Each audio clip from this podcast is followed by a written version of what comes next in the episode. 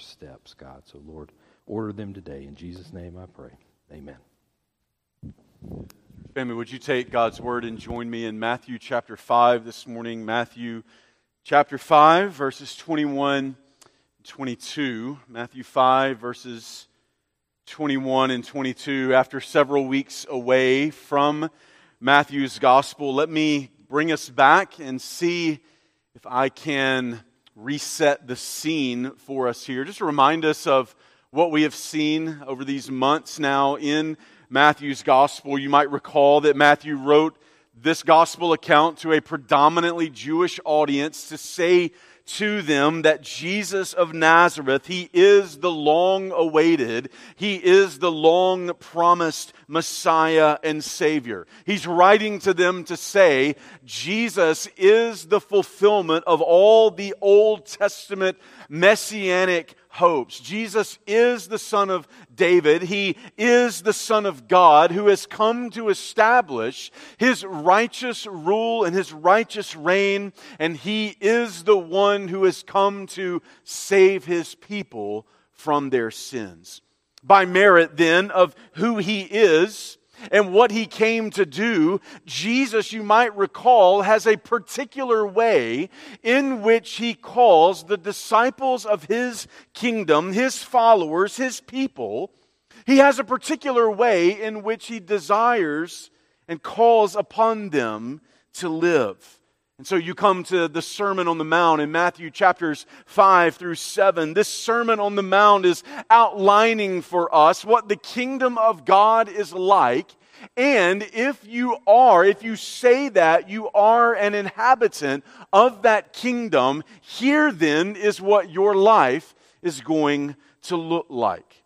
What follows after chapter 5, the first 10 verses of the Beatitudes, what follows after that in chapter 5 throughout the rest of the sermon is what our lives are going to be if we say that we are in Christ. The Beatitudes are these short explanations, if you will, of what our lives are to look like. The rest of the sermon, it really, in a lot of ways, it's an exposition of the Beatitudes. This is what the Beatitudes are practically going to look like in our lives. And so when you come to the second half of chapter 5, Jesus is going to get immensely practical. Not that he has not been previously, but what follows in this sermon, particularly the second half of chapter 5, b- brothers and sisters, I'll just tell you, it gets down into your business a bit all right? It gets down into where we really live in the practical day in and day out. Jesus is going to address issues in chapter 5, various practical topics such as faithfulness in marriage. He addresses the issue of divorce. He addresses the issue of truthfulness in our speech. He addresses the issue of mercy toward those who sin against you and compassion toward your enemies. And this morning, in chapter 5, verses 21 and 22, you see there kind of this big idea almost jumping off the page here. This maybe one word that stands out above the others the issue of murder. But he's also, beloved, dealing with, and this is what we hope to see this morning, the issues of both anger and contempt that reside in our souls and are themselves the very seed of actual murder. Jesus, the consummate preacher, is going to take us back to the Old Testament. He's going to take us back to the law of God. He's going to take us back to the sixth of the Ten Commandments to show us what God's law says and to reveal what God has always meant at the heart of that command you shall not kill. And beloved, here's what I think is going to happen in our hearts in response to this. In our hearts, we are going to be confronted with just how desperate we are for the righteousness of Christ and how far sometimes we still have to go when it comes to crucifying the heart of murder within us. J.C. Ryle once said this about verses 21 and 22. Many thought that they had kept this part of God's law so long as they did not commit actual murder.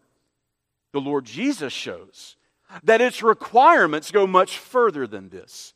It condemns all angry and passionate language, and especially when used without a cause.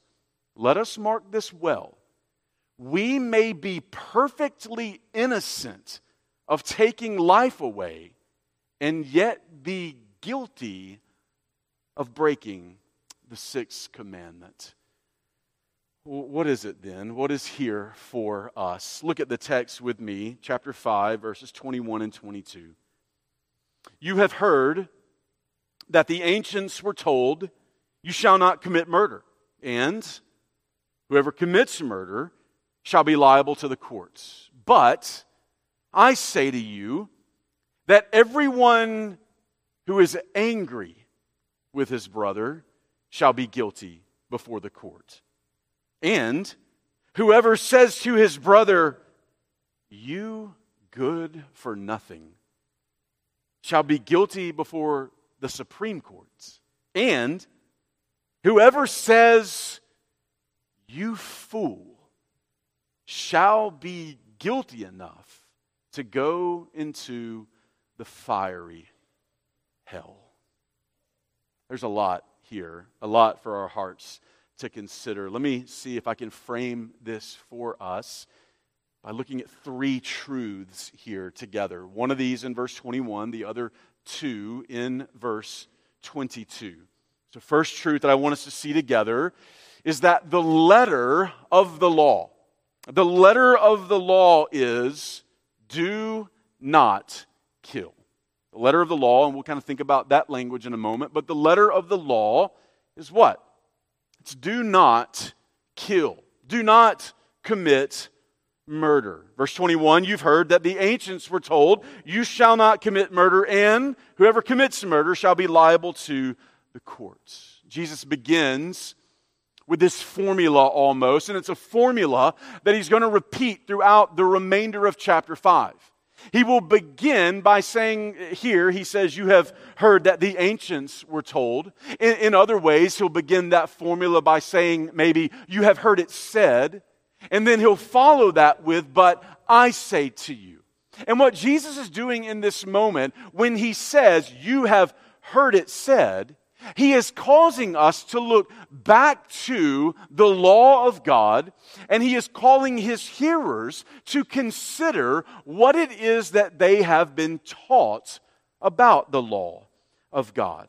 He will follow it with, But I say to you, not to, as we have previously said, upend the law of God, to do away with the law of God and establish something new, but to show the people to remind his hearers that it's not merely enough to consider an external obedience to the letter of the law, but we must look to the very heart of what God always intended in the Ten Commandments in all of his holy law to see what God intends for us. Jesus says here in verse 21 You have heard that the ancients, we're told. Who are these ancients that Jesus here refers to in verse 21? It's a way of referring. We could really take this all the way back to Moses and, and Aaron, those who originally were the recipients of the law of God. You recall those moments beginning in Exodus chapter 20 throughout the latter half of the book of Exodus. Maybe more specifically, though, Jesus is referring to those ancient Jewish teachers, those ancient Jewish rabbis, the ones who took the law of God and they taught the law of God to the people of God. Maybe even a little more specifically, Jesus is referring back to the 400 years or so that, that were in between the Old and the New Testaments. Those years where the Word of God was uh, where, where, God was not speaking a, a, a, new word. Heaven was silence. And what filled the gap in that moment were these Jewish teachers, the rabbis, these ancients. And as we'll find out, there arose some problems with the way that they were reading, interpreting, and living out the law of God and the way that they were calling the people of God to do the same. What were they told in verse 21? You have heard that the ancients were told, and here Jesus quotes from Exodus chapter 20, verse 13. Jesus recalls the sixth of those ten commands of the Decalogue you shall not murder. Now, at this point, Jesus' hearers there on the mountainside that day, maybe anyone that would come across the Word of God today, it might be easy for people to think, hey, so far, so good. I got this living for Jesus and being a part of the kingdom thing. I've got that down pretty good because at last check, I haven't actually killed anybody. So, so far, so good, Jesus. Even these rabbis, they've been teaching, they were told they've been teaching the law of God. Hey, don't commit murder. And so, uh, on the outside looking in, just kind of surface level, everything appears to be fine. Look at the end of verse 21, what Jesus says here. Whoever commits murder, he's quoting here, whoever commits a murder shall be liable to the courts. Again, you might think here, yes, that sounds right. If you commit murder, even the book of Numbers, chapter 35, tells us that on the account of witnesses, seemingly in a courtroom type setting, you might be brought to justice. You're guilty before that court. Maybe the teachers themselves are thinking, yeah, ab- absolutely, we're saying this right, we're, we're teaching this rightly. However, it's in that phrase at the end of verse 21 where Jesus begins to reveal that something is just a little off with the rabbis, the ancients, the way that they have been reading, interpreting, and teaching the Word of God. We might recall that murder, the unjust taking of another human being's life, that that is such an egregious sin that God takes so very seriously because it is an attempt to play God, to take life and death into one's own hands, and to end the life of one who bears the very image of God. And so, as a result, we read throughout God's Word where He takes this so very seriously. You, you, might recall in, in Genesis chapter 9, verse 6, Noah and his family have come off of the ark. God establishes the Noahic covenant with Noah there. And you might recall these words from chapter 9, verse 6 that if you take one's life by the hand of other human beings, your life will also be taken. Jesus, uh, uh, God institutes there a, a, corporate punishment, if you will, a, a penalty of death upon one who takes another's life because it is an affront against God and His sovereign power to declare who may live and who may die, when they may live, when they might die. And it is an affront upon another image bearer, one made in the image of God. And so God takes this very seriously. And so then I want you, with that understanding in mind, to look at the end of verse 21 again. This is not, you recall, a, a quotation directly from Scripture when Jesus says, Whoever commits murder shall be liable to the court. Jesus is here quoting from the teaching of the rabbis. While it is true, according to Numbers 35, verses 30 and 31, that if someone commits murder, they're to be tried, testimony is to be given, punishment is to be handed out. Here's the problem. The problem is that the ancients, the rabbis, that they had relegated murder to just simply the act of physically taking someone's life with the only accountability being to an earthly court. They stressed the letter of the law do not take someone else's life, but they missed the heart of the law and what God always intended in that. And then, more than that, the accountability that comes for taking someone's life, there is a sense where that had been softened. You are guilty before the courts only. So Jesus is going to show then in verse 22 that it's not merely to a human court that one is liable, but murderers are liable to the judge of the universe, most certainly for their act of taking one's life. But now, as we'll see in verse 22, liable to the judge of the universe for their anger and their contempt toward others. And so, then, secondly, what we see in the text, second truth for us, is that at the heart of the law is the call to do not be angry. What did God always intend? Certainly, God does not intend for us to take another human being's life. But what else? At the very heart of the law. In our relationship to God and others, what does God intend? Here at the beginning of verse 22, we find that what is at the heart of the law is that we are called to not be angry with one another. Verse 22 begins, But I say to you. You've heard it said, but I. Th- that I in the Greek is an emphatic personal pronoun. You've heard it said, but but I'm telling you. I'm telling you. All who have ears to hear, let them hear what the Lord of heaven, what the Word of God incarnate says. I say to you. Jesus again will not do away with the law here. He's not establishing a new code of conduct.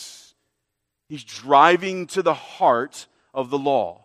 He's explaining now in verse 22 the fullness of the law. The law of God is always meant to show people the holiness and the glory of God, and then by comparison, their own sinfulness and need for a Savior. However, the Jewish teachers, the religious leaders of Judaism, they had turned the law into a checklist. And if I can check all the boxes, then that's what will make me right with God. And so I haven't killed anybody. I'm doing great. That must mean I'm right with God. They had relegated murder only to the physical act, only being liable to an earthly court, but they missed the heart of the law, which is don't be angry with people and don't treat others with contempt. What does Jesus say going on in verse 22? But I say to you that everyone who is angry with his brother shall be guilty before the courts. You've heard it said, murder liable to the court, but I say to you, everyone who is angry with his brother shall be the one who is guilty before the court. So, what do we see now in verse 22? It's not just physically taking someone's life that renders one guilty before the courts, but it is also the very heart and seed of murder anger toward another. In, in verse 22, it, it is as though that Jesus is peeling back the layers of the law here to get down to the hearts. And in this first layer that gets peeled back, what we find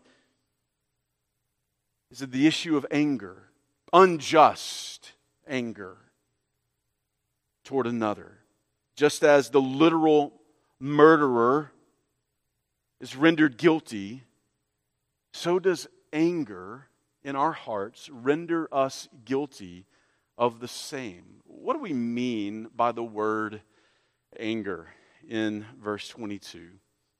Maybe a lot of things that we could say about anger, but anger, it is the disposition towards someone, it is the response to someone that communicates at best a temporary desire to have that person removed from your presence, and at worst, it communicates a desire to have that person permanently removed from one's presence.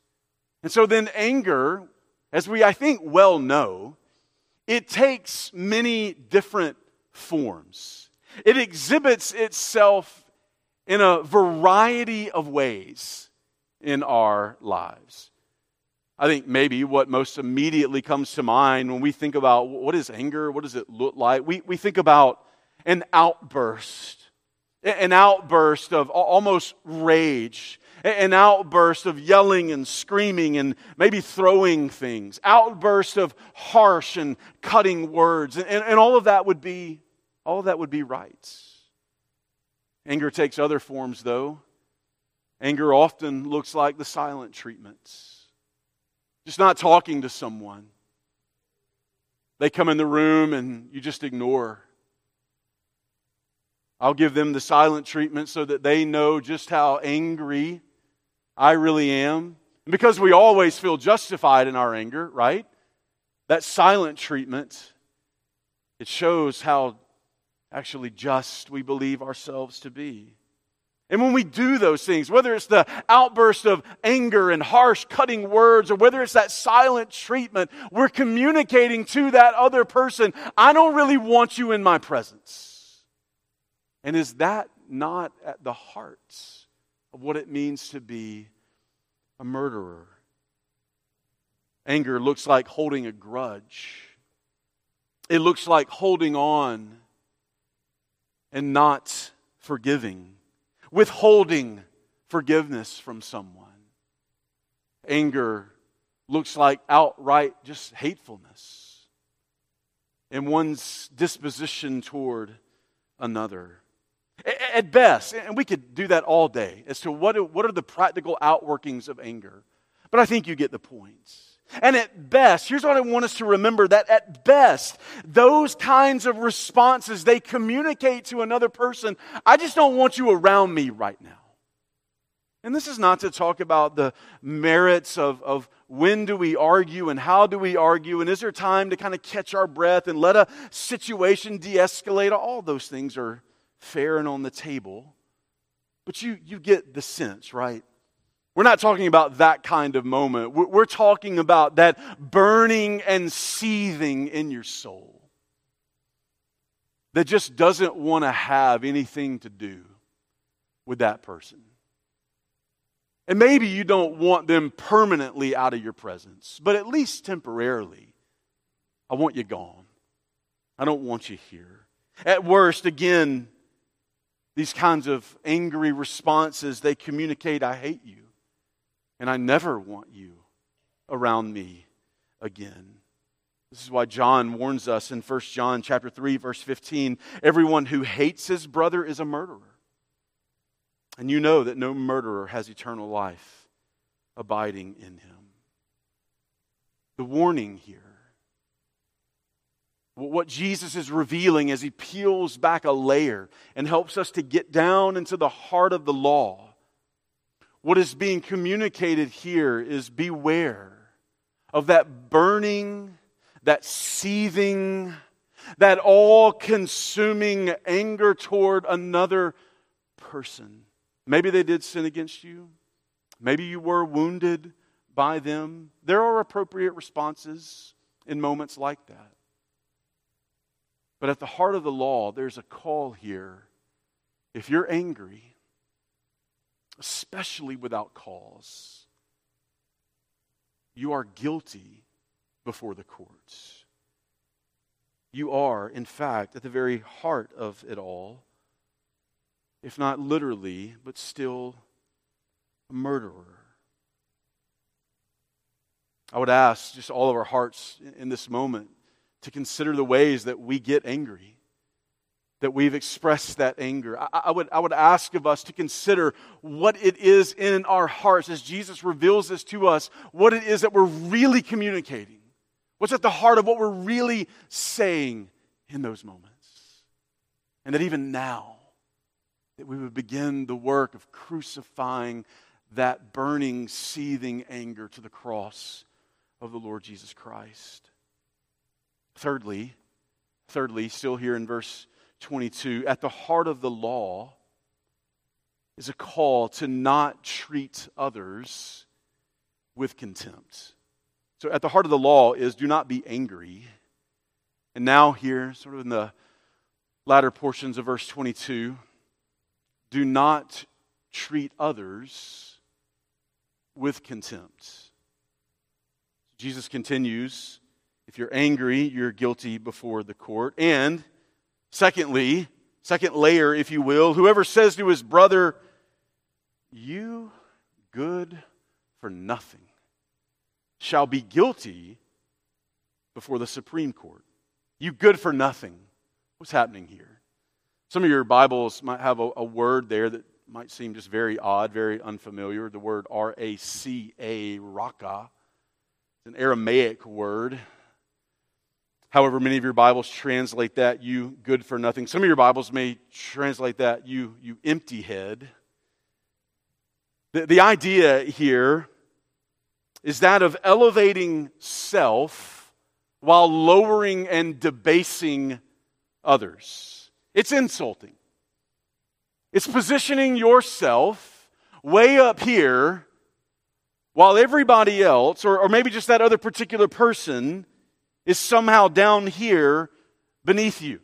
It's treating another person with contempt and scorning them as if they are not co equal image bearers with you. It's a pride. And, beloved, that's at the heart of all anger, it's at the heart of all murder.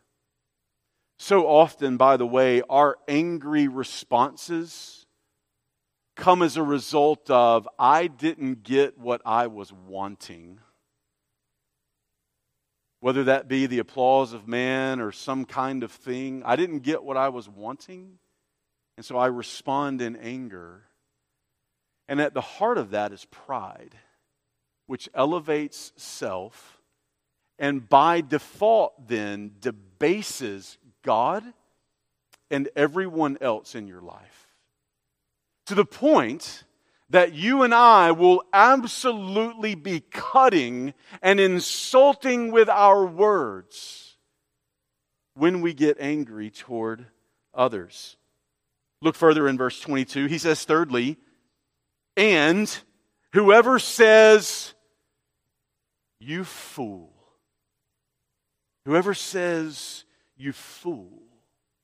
Uh, the word fool there in verse 22, it's the Greek word moros, from which we get our English word moron. You ever been driving down the road and somebody cuts you off in traffic? And have you ever said, You moron? Raka, you empty headed fool. Have you ever been watching a football game on a college football Saturday? And the defensive back on your team makes a great play, and then the commentator says, Wait a minute, there's a flag on the field. And that referee, just doing his job, stands in front of America and says, Pass interference, number 15 on your team. And if you ever in that moment, in frustration, anger, you moron. You are the absolute biggest moron I have ever seen on planet Earth. Maybe it's just me. What about when someone offends you in some way? Even if it's slight. Do you insult their intelligence? Do you attack their character with your words? Do you just treat them with scorn and contempt as though they are somehow beneath you? When we treat others with contempt and scorn, what does Jesus say in verse 22? We're guilty. Look in the middle of verse 22. Uh, whoever says to his brother, You good for nothing, shall be guilty before the Supreme Courts. Jesus is referring to that language of Supreme Court, referring to, referring to the Jewish Sanhedrin, the Jewish ruling body. Look at the end of verse 22. Whoever says, You fool, shall be guilty enough, this is severe, to go into the fiery hell. To show contempt with our words is to disregard the value of someone's life. And isn't that what's at the heart of murder? Maybe the one that flies off in a rage and actually takes someone's life. Maybe they never process in their mind that they are devaluing someone's life, that they are devaluing someone's eternal value and worth. But that is what's happening. Your life does not matter and so I will take it into my own, my own hands and do with it as I will. That's from abortion in the womb to the oldest adult walking around on the planet. And when we also, in our anger and contempt, when we are cutting, when we are uh, contemptible towards others, when we scorn them, when we debase them, when we devalue them with our words, it is the same. It's at the heart of the law and the heart of what it means to be a murderer. One commentator says this He's saying, Jesus is saying that sinful anger, the kind that leads to bitter words, is in its very nature murder. And what does Jesus say at the end of verse 22? Again, I, I think this is a warning a person who is born again, a person who is a disciple, a follower of the Lord Jesus Christ, they cannot, they will not live in patterns of unrepentant anger and abusive speech toward others. If unrepentant, what awaits? The fiery hell. This is why John says what we read earlier in 1 John 3:15, no murderer has eternal life abiding in him. It does not mean that a person can't be saved and born again even after physically taking someone's life. They can be. But the point being that if there is unrepentant anger, burning, boiling, seething anger constantly in your soul, there are warning sirens now going off to say, hey, you're going to need to check whether or not you are even in Christ. And there's a warning here that reminds us fiery hell awaits. Charles Spurgeon said, Thus our Lord and King restores the law of God to its true force and warns us that it denounces not only the overt act of killing, but every thought, feeling, and word which would tend to injure a brother or annihilate him by contempt. You've heard that it was said, but Jesus says to us, What's going on in your heart? You've heard it said, don't, don't just physically take someone's life, and that's of massive importance. But Jesus is also asking and saying, Hey, what's happening in your heart right now? Are you just constantly angry? Are you constantly just seething? Do cutting, demeaning, debasing, flippant words just constantly come out of your mouth toward another person or just people in general? Beware. Because if that's where you are in unrepentance, you are guilty enough to go into the fiery hell. So, What then is our motivation in fighting against anger and contempt toward others? What is our motivation as followers of the Lord Jesus Christ? What is our motivation for putting death and contempt to death in us? Putting anger and contempt to death in us. Church, remember this. Please do not forget. Here's your motivation. We put anger and contempt toward others to death in us because God's anger toward you has been put to death at the cross of the Lord Jesus Christ.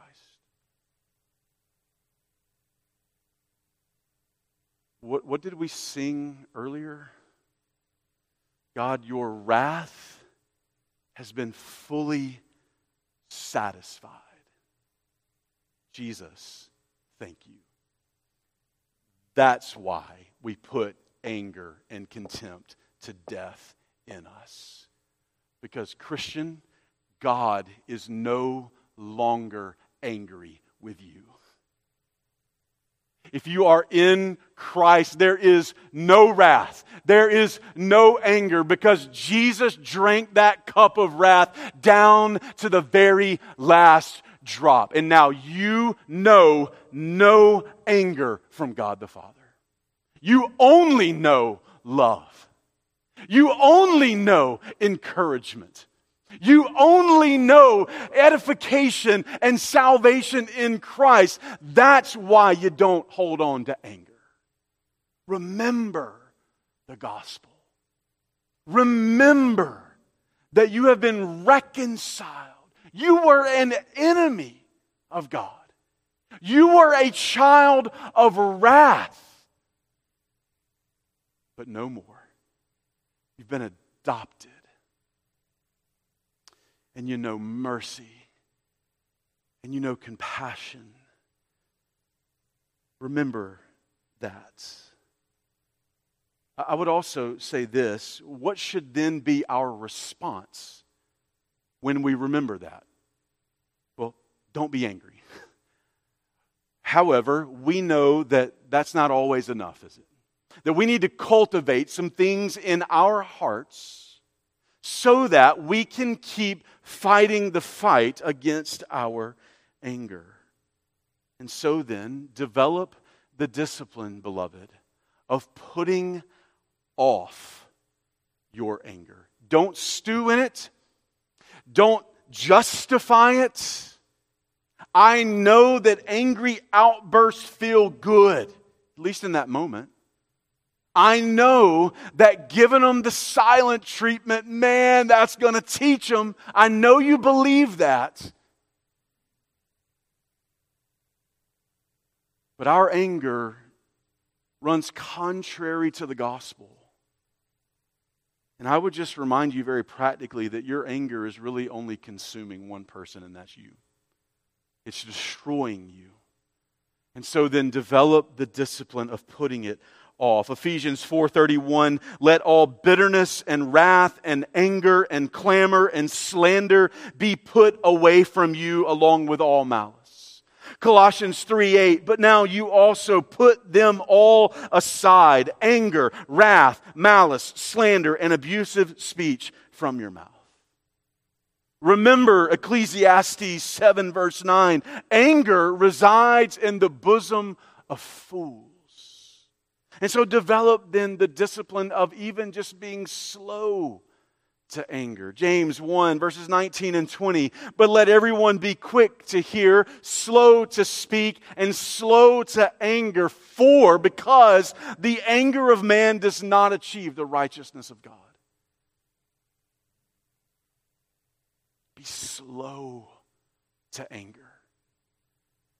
Here's how I think you do that by remembering that no sin or offense committed against you is greater than the sin and, offense that you've committed against God. And remembering that God is slow to anger and abounding in loving kindness. Remember that. So when you're sinned against, when you're offended, when that person is driving like a maniac, or when the ref calls pass interference, be slow to anger. And remember that no offense committed against you is greater than the offense committed against God. Church, remember the gospel.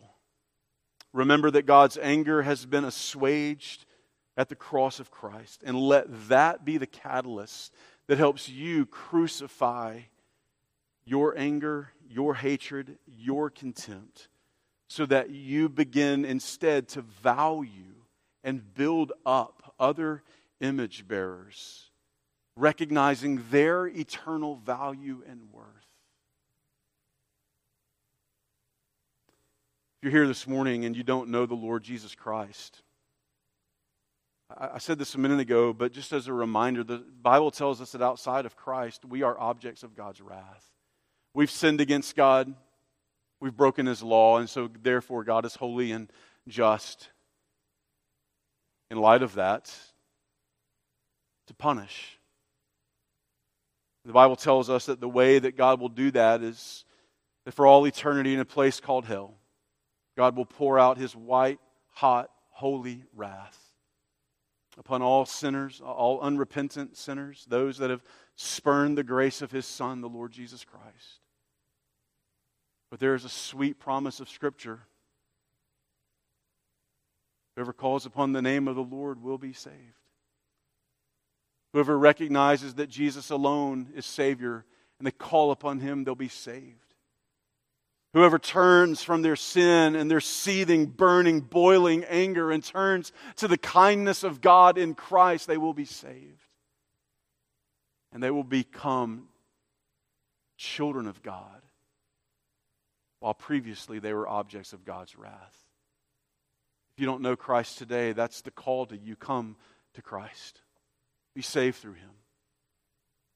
Go this day from being an object of God's wrath to an object of God's grace and mercy. Let's pray together.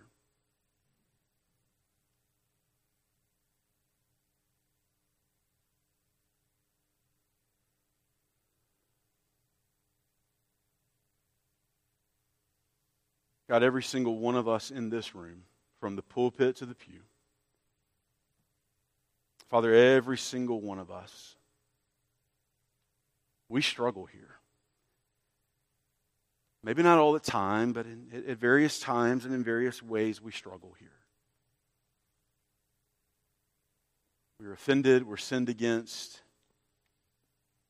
we're not getting what we want. And, and God, we, we just, we, we get angry. And sometimes we let that anger boil, we let it seethe, simmer.